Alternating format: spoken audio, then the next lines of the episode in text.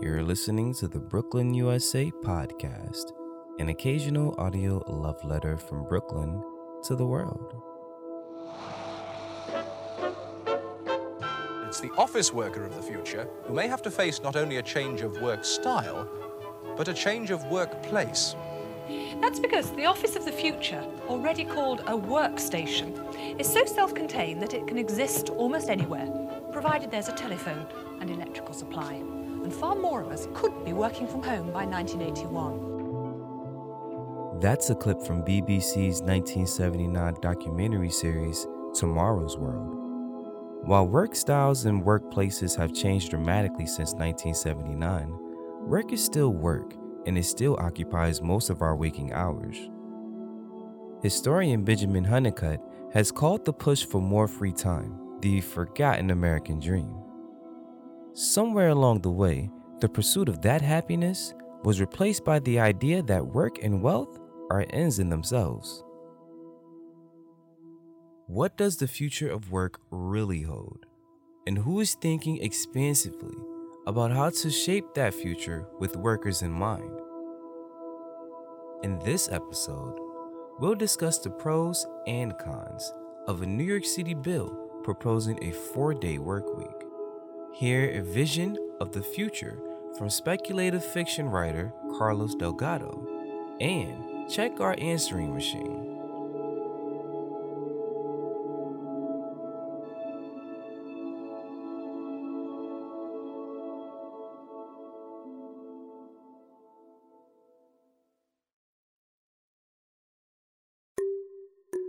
In America, we have this culture of work and the need to work until, you know, the wheels fall off. Workforce participation has to rise from its all-time modern lows. People need to work longer hours, longer hours, longer hours. Americans already work more than any other industrialized country, on average 47 hours a week. We've established a five day work week decades ago. I mean, it's it's just outdated at this point, right? The five day work week has come out from the production of vehicles. It's come out of the industrial revolution. There was a time in America where you worked six, seven days a week, and they said, listen, we need to have a more balanced work life. I think it's time for employees to take a little more power and say, listen, we can provide the same amount of output, we can receive the same amount of wages, and still do this in a four day work week or in a lower hourly setting. My name is Kenny Burgos. I am the New York State Assembly member for the 85th District in the Bronx. Those are the neighborhoods of Harding Park, Soundview, Clason Point, Hunts Point. One of the big things that I think came out of COVID 19 was people really reimagining what does work look like, really questioning what it is they want to get out of their job, and also that work life balance. So it prompted me to, to work with my team and look into a bill and seeing how we can really move forward in, in implementing, you know, what many have deemed the four day work week here in New York. So my bill would propose changing the overtime law here in New York. It's a creative solution in, in trying to push for a four day work week where we now have overtime gets triggered at 40 hours, right? Which basically breaks down to five eight hour work days. So my bill would push, you know, companies and employers to implement a four day, eight hour workday being a 32 hour work week. The bill right now is still in its infancy, to be honest. I'm also cognizant to the fact that you know we can't do this overnight you have to kind of bring this in slowly so we're having conversations with with tons of people from unions to employers to employees to uh, other stakeholders to see and make sure we can get this right but i'm hoping we can get it done in the next few years like everybody I grew up with the assumption that working more meant that you would be more productive, more successful, etc. And you know, we've all grown up in an era in which overwork looks like the norm. It really seems kind of inevitable and inescapable. I'm Alex Pang. I am a director at 4-Day Week Global which is a nonprofit that helps companies move to four day work weeks without cutting salaries or output or you know, customer service. And it's been, I think, increasingly challenging to think about alternatives to it in a world in which all of our captains of industry or you know super successful entrepreneurs have these stories about you know working 90 hour weeks and sleeping under their desks etc last time i was here i actually slept literally on the floor because the couch was too narrow yeah i was going to say And Elon, I have to say, it's not even a comfortable couch either. No, it's terrible. This is a, not a good couch. The internet is aghast and maybe even agog at the couch Elon Musk sleeps on when he works late at Tesla. And it started me thinking that actually, you know, maybe in order to do really, really good work, the key to it was not to find ways of working ever longer hours, but maybe it was about figuring out how to work less and to make more time for things that seemed unproductive but helped us be creative. Richard Nixon, of all people, in 1956, when he was running for re election as vice president, gave a speech about the imminent four day week as an example of you know, great sort of Republican stewardship of the economy and cooperation between capital and labor, and the superiority of sort of the capitalist way of life over those overworked socialists in you know the Soviet Union.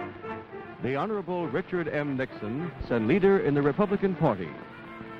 From New York City, the American Broadcasting Company brings you Issues and Answers.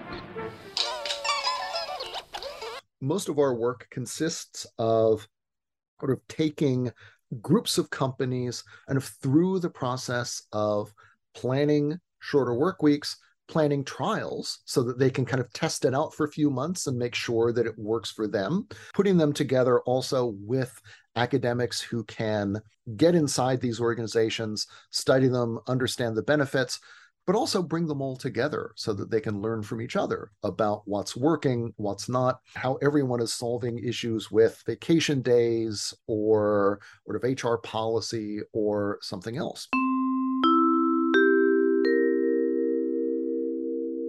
The pandemic changed the way that we think about labor in a couple ways, right? You know, first of all, simply the fact that there are millions of people now who are no longer with us because of COVID, forced a lot of us to sort of take a pause in you know our busy lives and you know ask is the way that we're working giving us the kind of life that we want and for a lot of people, the answer turned out to be no. You have some people who lost their jobs. You have some people whose job models completely shifted just as a need. And that just opened people's eyes. So I think the pandemic really accelerated what I believe the job market would have heard, would have gotten to at, you know, maybe in, in a few decades. And I think history will look back and, and see that, you know, that was the biggest catalyst for why we are where we are. I think also that going remote forced companies to learn how to use collaborative tools, how to communicate better, how to do a whole bunch of things that turned out to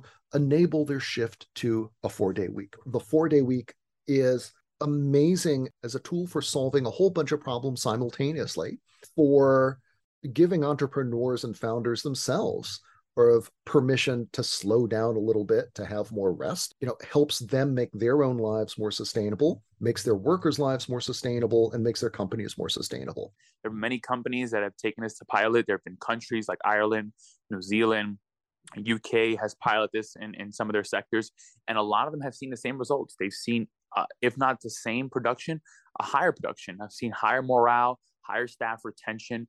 Uh, so I think it's a great opportunity to, to try this now here in America. The five day work week is just long outdated and it's time to move forward. Friday, 1 24 p.m. I believe it was in early January 2021, our executive director decided to implement a four day work week. My name is Ashley Nelson. I'm the Director of Communications at the International Coalition of Sites of Conscience, which is the only global network of historic sites, museums, memory initiatives that use past struggles to address social justice issues today. I've been working here about seven years, and it's a staff predominantly female staff. It's women led. And so I think that was a big factor, I think, in deciding to go to the four day week. I think there are a lot of benefits, especially for, for women with that schedule. But I think our staff felt like many just burned out, like they were just juggling too many things in too tight a space. And everything was lacking energy, you know, our enthusiasm for just our general lives, but also our work lives. And I think we we felt burned out. And our executive director, Elizabeth Silkes, proposed the idea. We did a pilot program, and it was a six month pilot. And at the end of that, it was just unanimous. we all really for it, and and we continued it, and it's been great. I mean, on a personal and professional level, I have I have so uh, appreciated it.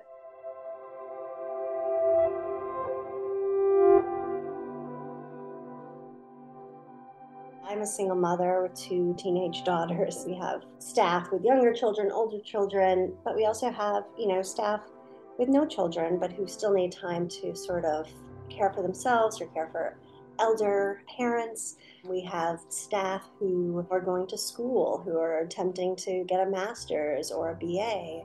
And that is all, you know, part of life. And, and we need to be able to fulfill those duties too. It was never lost on us that we work in human rights. I think for some women, honestly, that feel so torn between taking care of children and, you know, work life. It can be the difference, I think, between having a job and not having a job. At least two Fridays a month, I try to do something fun. So I will have lunch with a friend, or I'll go to a museum, or I will do something that's like very intentionally focused on me, you know, or just kind of lightening my load a little bit.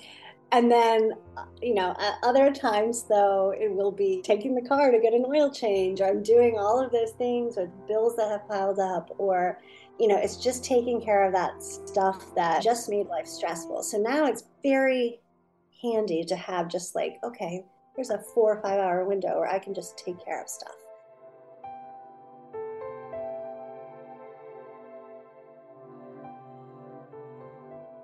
I think the pros highly outweigh the cons at this point you know with that time you're able to make more healthy decisions maybe get more time outside go to the gym spend more time with your family and your kids. There's an environmental impact.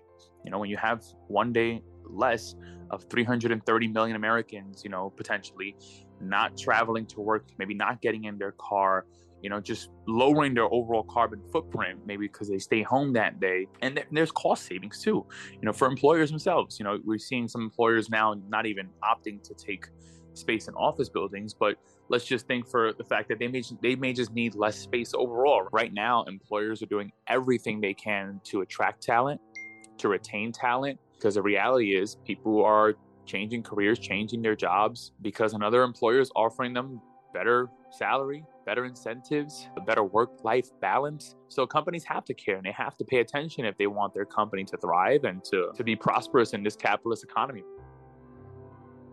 the subject of labor is wide and deep. And it's not a surprise, is that labor, you know, in some ways is everything. It's a huge chunk of your life. Especially in the United States when healthcare and so many benefits are connected to full time, five day a week employment. You should be able to have healthcare without driving yourself insane with work and work hours. Um, and your children should be able to. And so it is definitely, I think, a labor rights issue someone said that the four day week was the personal jetpack of the labor movement, that it's something that people have been talking about for ages, but had never come to pass. It's less about what your revenues are or how old your company is or how big it is. Having leadership who is committed to trying this, that's open to doing new things, that has a kind of experimental mindset. That's the thing I think that really is crucial. If you've got that, then you can make everything else work.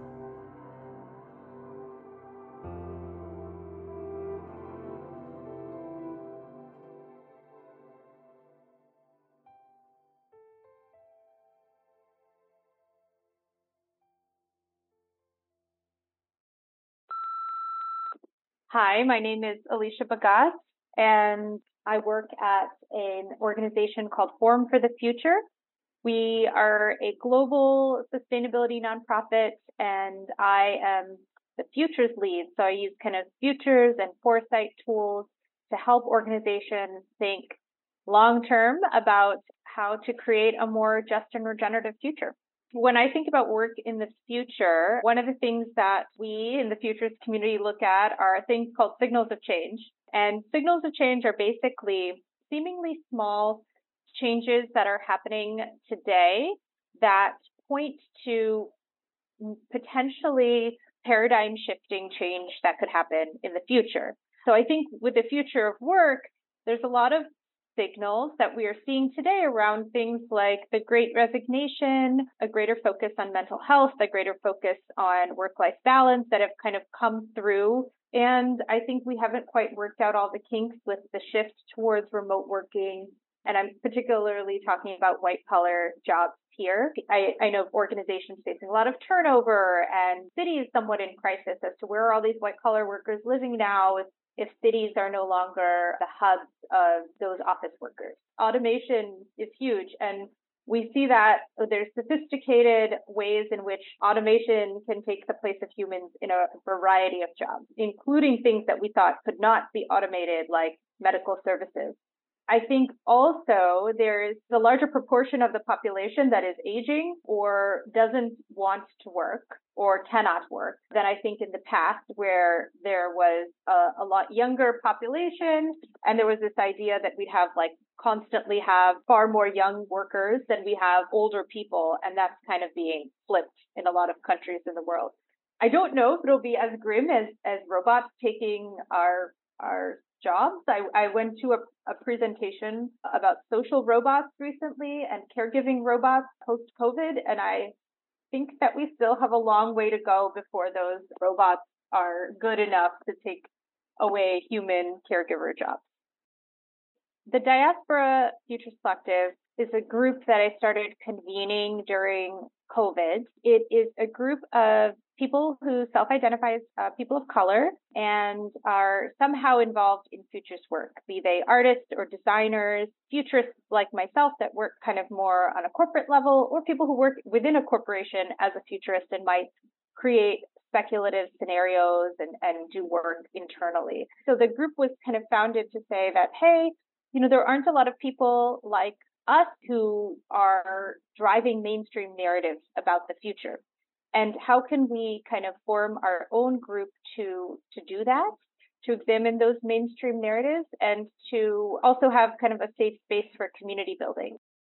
Decolonizing the future is about examining the uh, power imbalances left by colonial legacies in major global systems and trying to identify those with the idea of creating preferred futures. So creating futures that, you know, where we can take out the things that no longer serve us in the kind of more just and regenerative world that we're trying to build and, and really think thoughtfully about, you know, if we're replicating those power imbalances or if we are actively fighting against them. One of the first projects I worked on was around a sustainable tea sector. So looking at tea, and you know, there's a number of certifications for tea around organic tea, fair trade certified tea, and so looking at that and kind of addressing some of these, you know, what is the future of the sector? What do, what do consumers want in the future, and like where the trends headed? But then also taking a step back and saying, you know, wait a minute, this whole sector is created on a plantation labor system in which people are generational workers, you know, how could this sector be sustainable if this is how the labor system is organized? So thinking about what, what would that mean? Would, would we even have tea in the future if we didn't have plantations providing tea? And, and would it be automated? Unearthing some of those questions is kind of key to the, the idea of, of decolonizing that particular sector. But that's just an example to show what kind of the idea of, of decolonizing is when applied to the future and how we might think about it. Stand clear of the closing doors, please. This is the Kaleidocast. Hello, Midnight. James Earl King here the only one bringing the speculative fiction stories that eat, sleep, and dream of Brooklyn. This is dangerous, hungry work that doesn't get easier no matter how long I've been in the game, and I'm like everybody else out chasing that paper, trying to carve a little happiness into space time, and everybody's got to eat.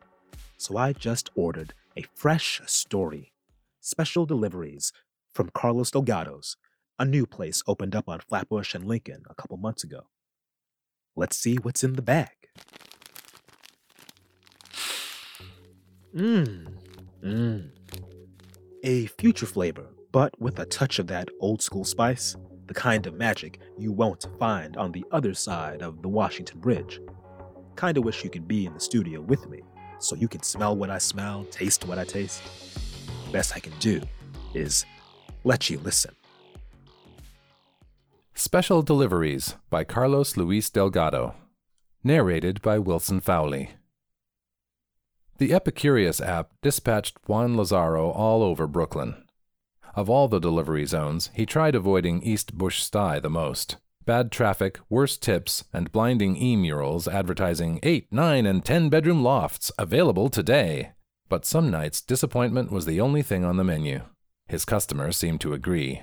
This is unacceptable, she said the moment she opened the door. You're late. Is the food even warm?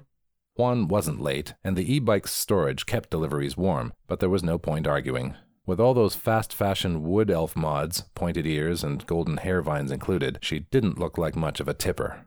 Still, he handed her a bag of lembas and hummus from Elrond's Mediterranean restaurant and said, Order for Eoleo Juan's smartwatch buzzed against his wrist.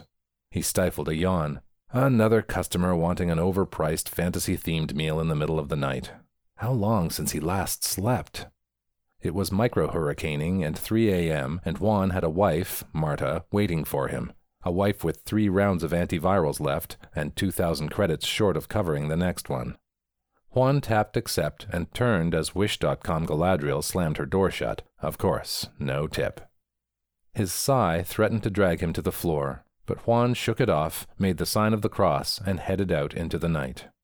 Rain pelted his plastic poncho as Juan pulled up to a medieval revivalist condo overlooking the East River. Lightning split the sky, and he wondered how a stone tower was considered luxurious.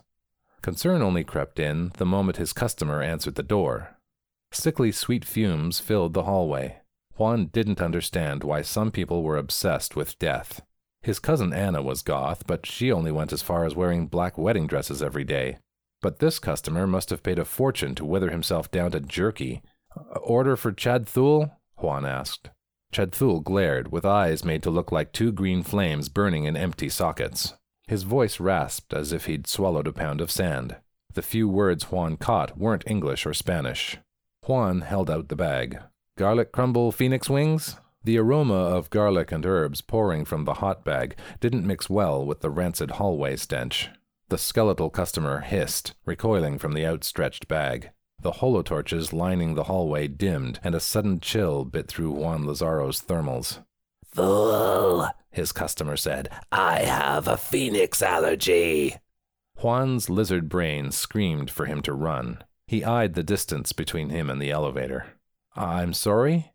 I did not order this. I ordered rat tartare from Sepulchre on Bedford Avenue. The restaurant bot packed the wrong order, and now Juan had a pissed off customer and no tip. Another wasted night instead of spending it with his sick wife. What the hell was the point of working yourself to death if. Are you all right? Chad Thule rasped.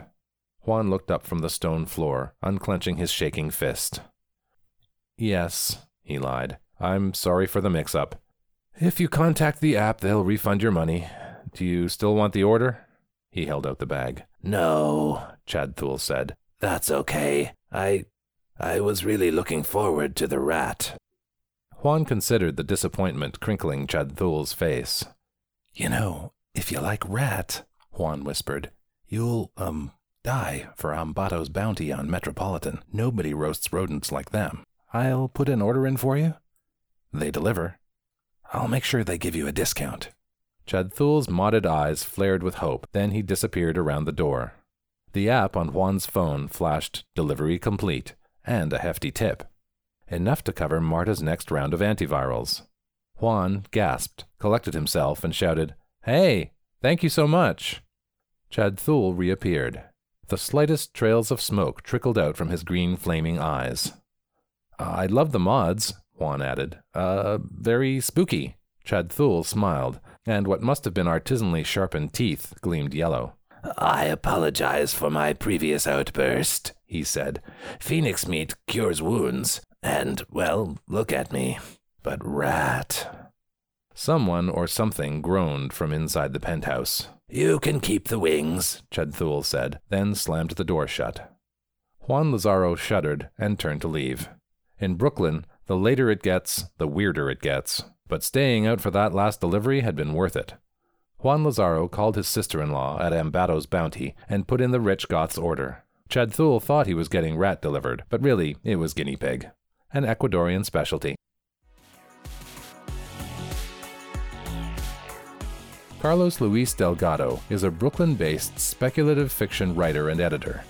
He leads workshops for the Brooklyn speculative fiction writers and is always looking for new classes to take. He's been previously published as part of My Father's Files, a mystery horror podcast. This is his second publication. Wilson Fowley lives in a suburb of Vancouver, Canada, and has been reading aloud since the age of four.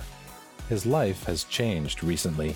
He lost his wife to cancer, and he changed jobs from programming to recording voiceovers for instructional videos, which he loves doing, but not as much as he loved Heather. Thank you for listening to the Kaleidocast.nyc, a production of the Brooklyn Speculative Fiction Writers. This episode was produced by Rob Cameron and engineered by Christopher Lazarick. Our intro music is used by permission of Innova Recordings and the Harry Partch Foundation. If you like what you hear, please leave a message on iTunes or our website. Hey, what's up? My name is Mohammed Floyd. I'm 30 years old from Mount Vernon, New York. I am a digital media mentor at a nonprofit, and when I'm not doing that, I'm a freelance filmmaker and photographer. At my main job, what I do is create curriculum, teach, and mentor young black and brown youth who want to get careers in the creative industry. And when I'm not doing that, I'm working in the commercial, documentary, and sports spaces as a photographer and filmmaker. So, this is the first time ever I've been in a full time job where they implemented a four day work week. The only real adjusting that I had to do was making sure that I finished all deliverables and work within those four days because I definitely didn't want it to spill into my nice three day weekend. Instead of like getting a project or getting an assignment and just like making it last an entire five days for no reason, it forces me to make sure I use my time wisely. I don't know about other people, but sometimes, you know, people take work home because they need to finish it and they couldn't finish it at work. I don't like doing that. So knowing that I have only four days to do everything, it makes me want to finish everything faster, honestly. But also on another end, with Friday almost acting like a buffer to the weekend, sometimes I'll take that Friday because I work salary. I'll take that Friday and actually work on stuff before the week starts because I work a salary. So whether it's five days or four days, I get paid the same amount regardless. It definitely does save them money in the way of like upkeep and maintenance of a physical space. So because we're not all in an office on that Friday, save money on electricity, water, gas, and maintenance and cleaning one less day. That's not going to be a regular thing for every kind of job out there. Recognize my privilege, right? I work in a small nonprofit that deals in a space of creativity. Um, it's convenient for us, and we're allowed to do that. My bosses are really great people that care about us as humans. Not every job is like that. And I don't think there's any disadvantage to the employer with a four day work week because if you look at productivity from workers, people do most of the work in a day within a few hours instead of the whole eight hours. Because of our society, we're able to do more work in less time when compared to decades ago. So, an eight hour work day or a 40 hour work week isn't really efficient after a certain amount of time, people aren't going to create more work if you give them more time. They're really just twiddling their thumbs or talking by the water fountain or just bugging people at work um, because they have literally time to kill. What's great about a four day work week is that people can actually live their life. And at my job, they do things to support the employees as humans and not just support the employees to keep them happy to keep working at some place. Because I'm off, I can run errands and hang out with friends. So it's really helpful to my work life balance, which is helpful for my mental health. If I'm able to easily work on creative projects that fuel me as a creative, I get to talk to my family more because I'm not super exhausted. You know, you have your family coming home from work, don't want to talk to anybody. So I can actually get to just hang out with my mom more now because I have the Friday off. They may never experience or have the opportunity for a four day work week. And that's because living in a capitalistic society where capitalists, right, are making profit off of humans in the human lives, a four day work week doesn't make sense to them. I want to see people actually have a work life balance. I want to see ways where employers are not exploiting their employees. And unfortunately, in a capitalist society, it's promoted for employers to exploit their employees. So for the future, I hope to see there's a different system for us as a people. The four day work week is a larger conversation to how we are treated as humans within the workplace. And that is always a conversation, and that is a conversation that needs to continuously happen until people are given the rights that they are owed at the workplace and not treated as commodities to just make money off of them and then discard them when they're unusable. That just doesn't make sense and it's not right.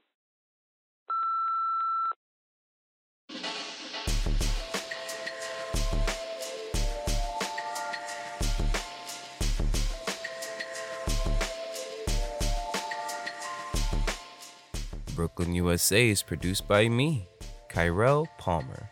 And me, Emily Bogosian. And me, Shirin Baraghi. And me, Charlie Hoxie. And me, Mayumi Sato.